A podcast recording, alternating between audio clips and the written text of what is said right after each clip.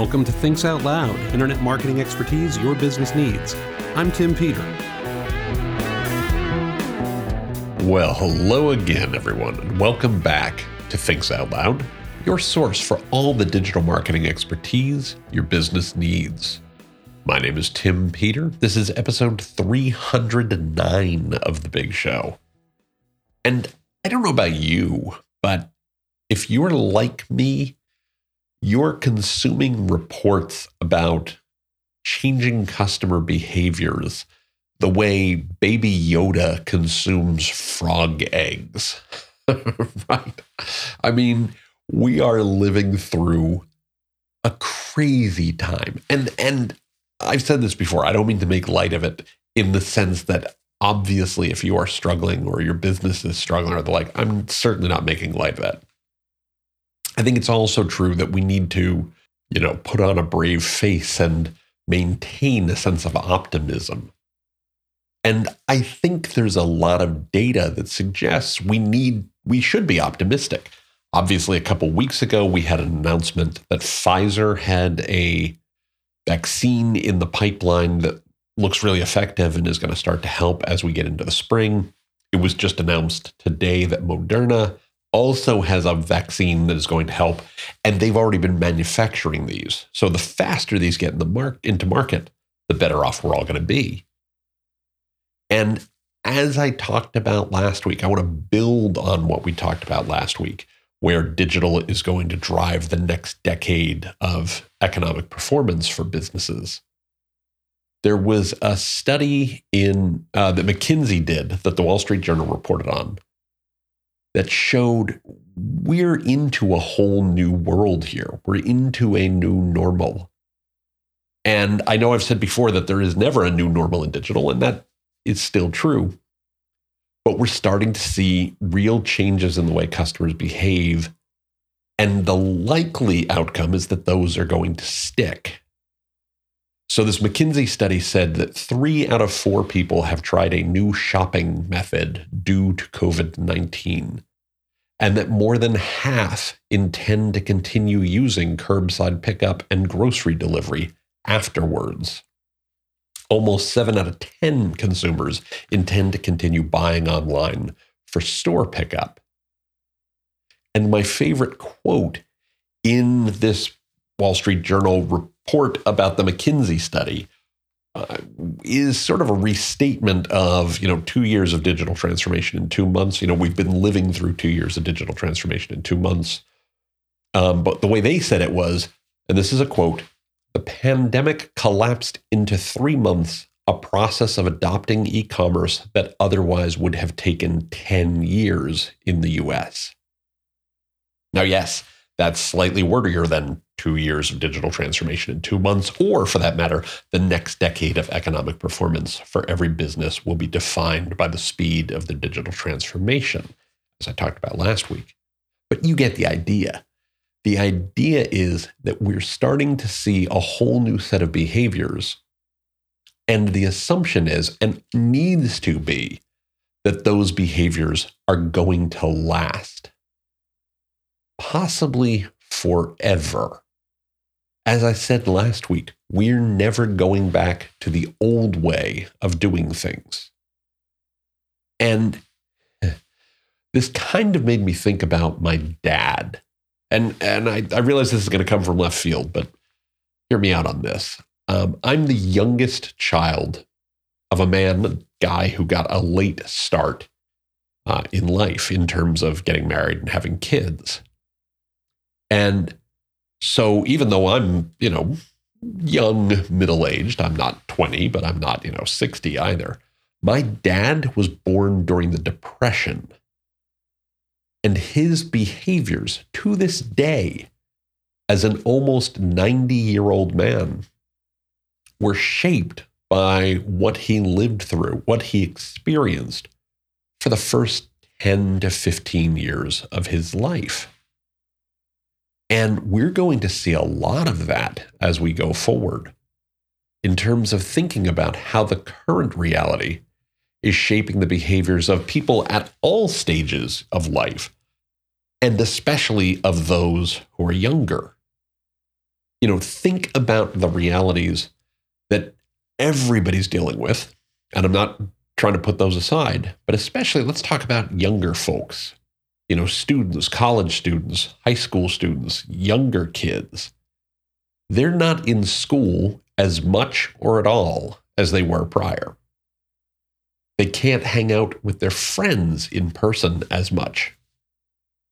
They've lived, you know, if they're old enough, if they're in high school, they've got lots of uncertainty based on having lived through the Great Recession and the current downturn.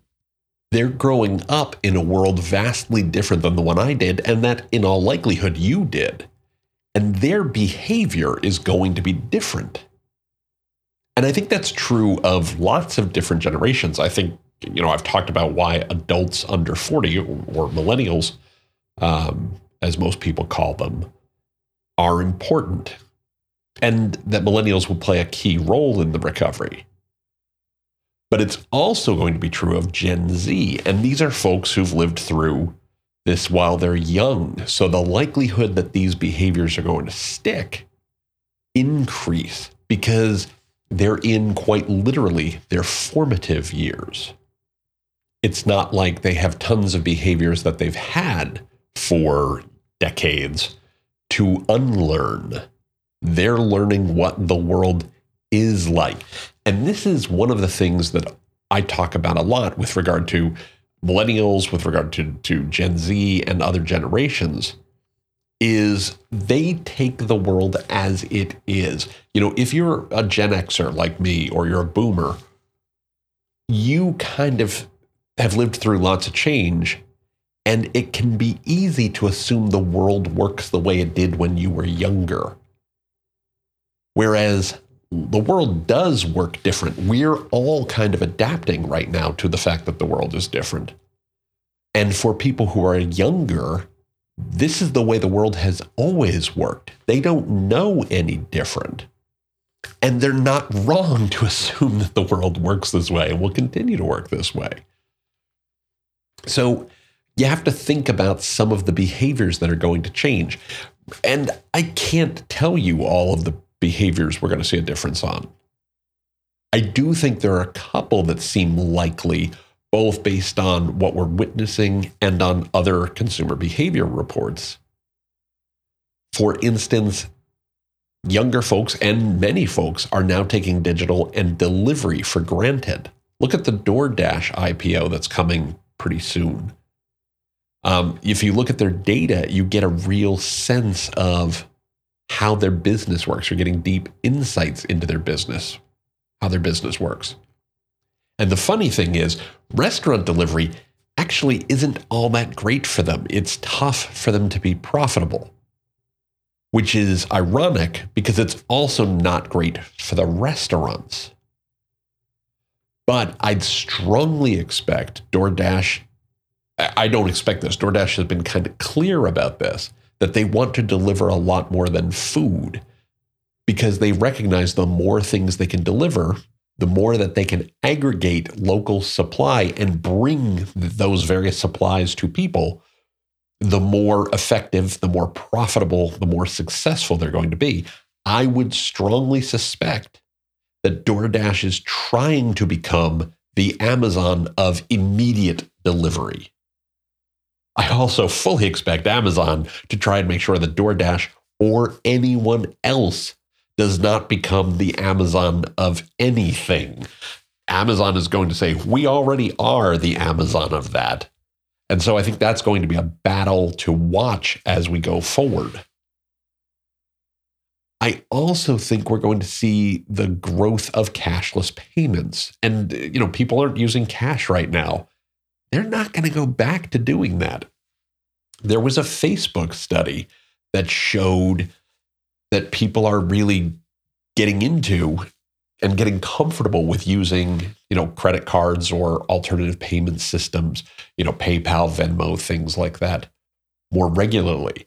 I haven't talked about why I'm bullish on cashless payments on on you know, electronic payments, mobile payments in a while. Actually, episode 156, I think, is the last time I did that.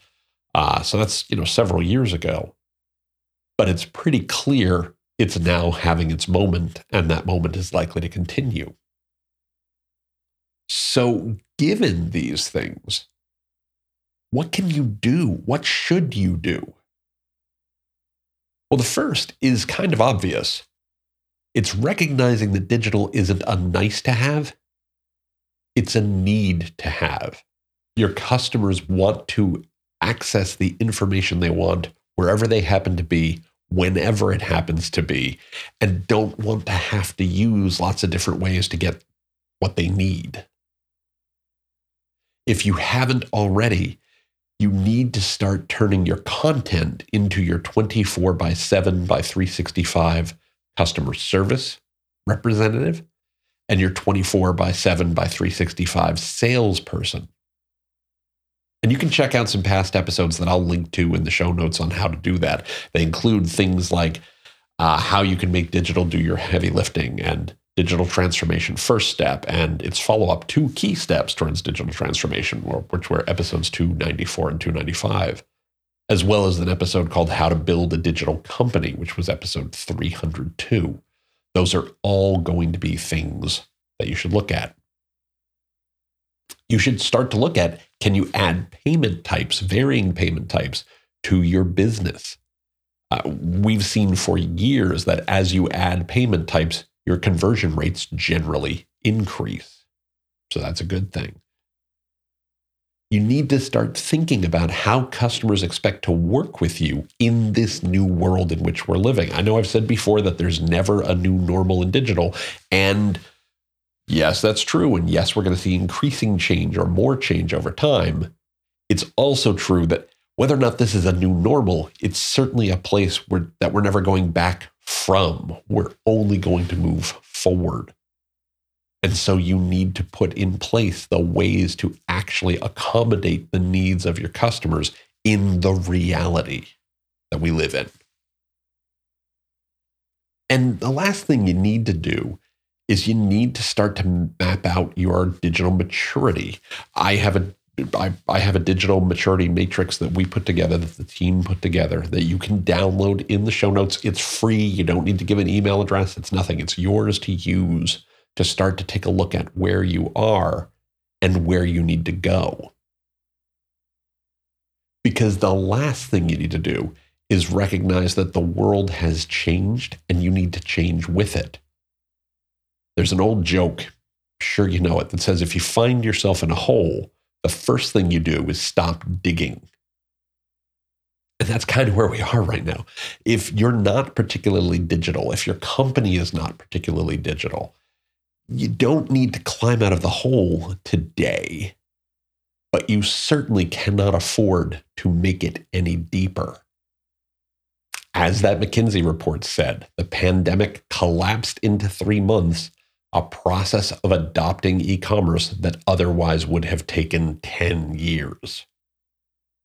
So we are living in a new world. You're living 10 years in the future, whether you want to or not. So welcome to it. Now, looking at the clock on the wall, we are out of time for this week.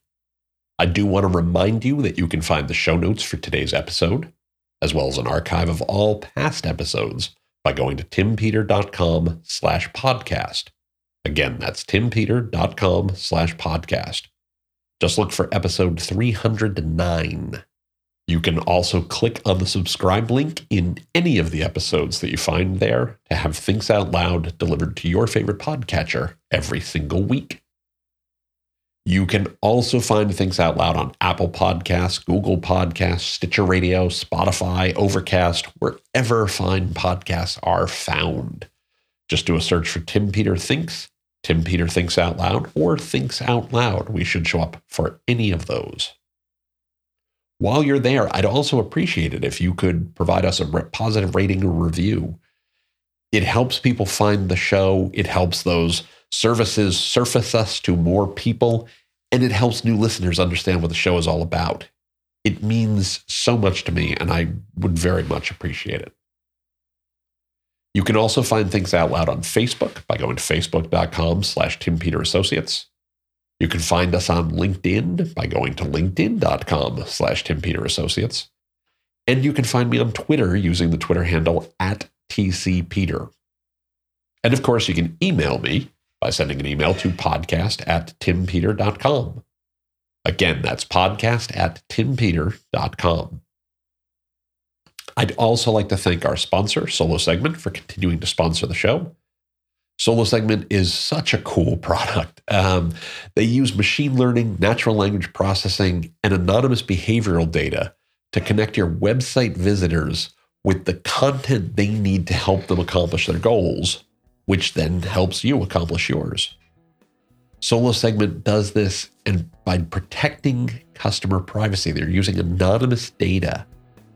They understand that most of the people who come to your site don't want you to know who they are. And so they simply use the data available, the behavioral data, to personalize the experience and drive better results for your business.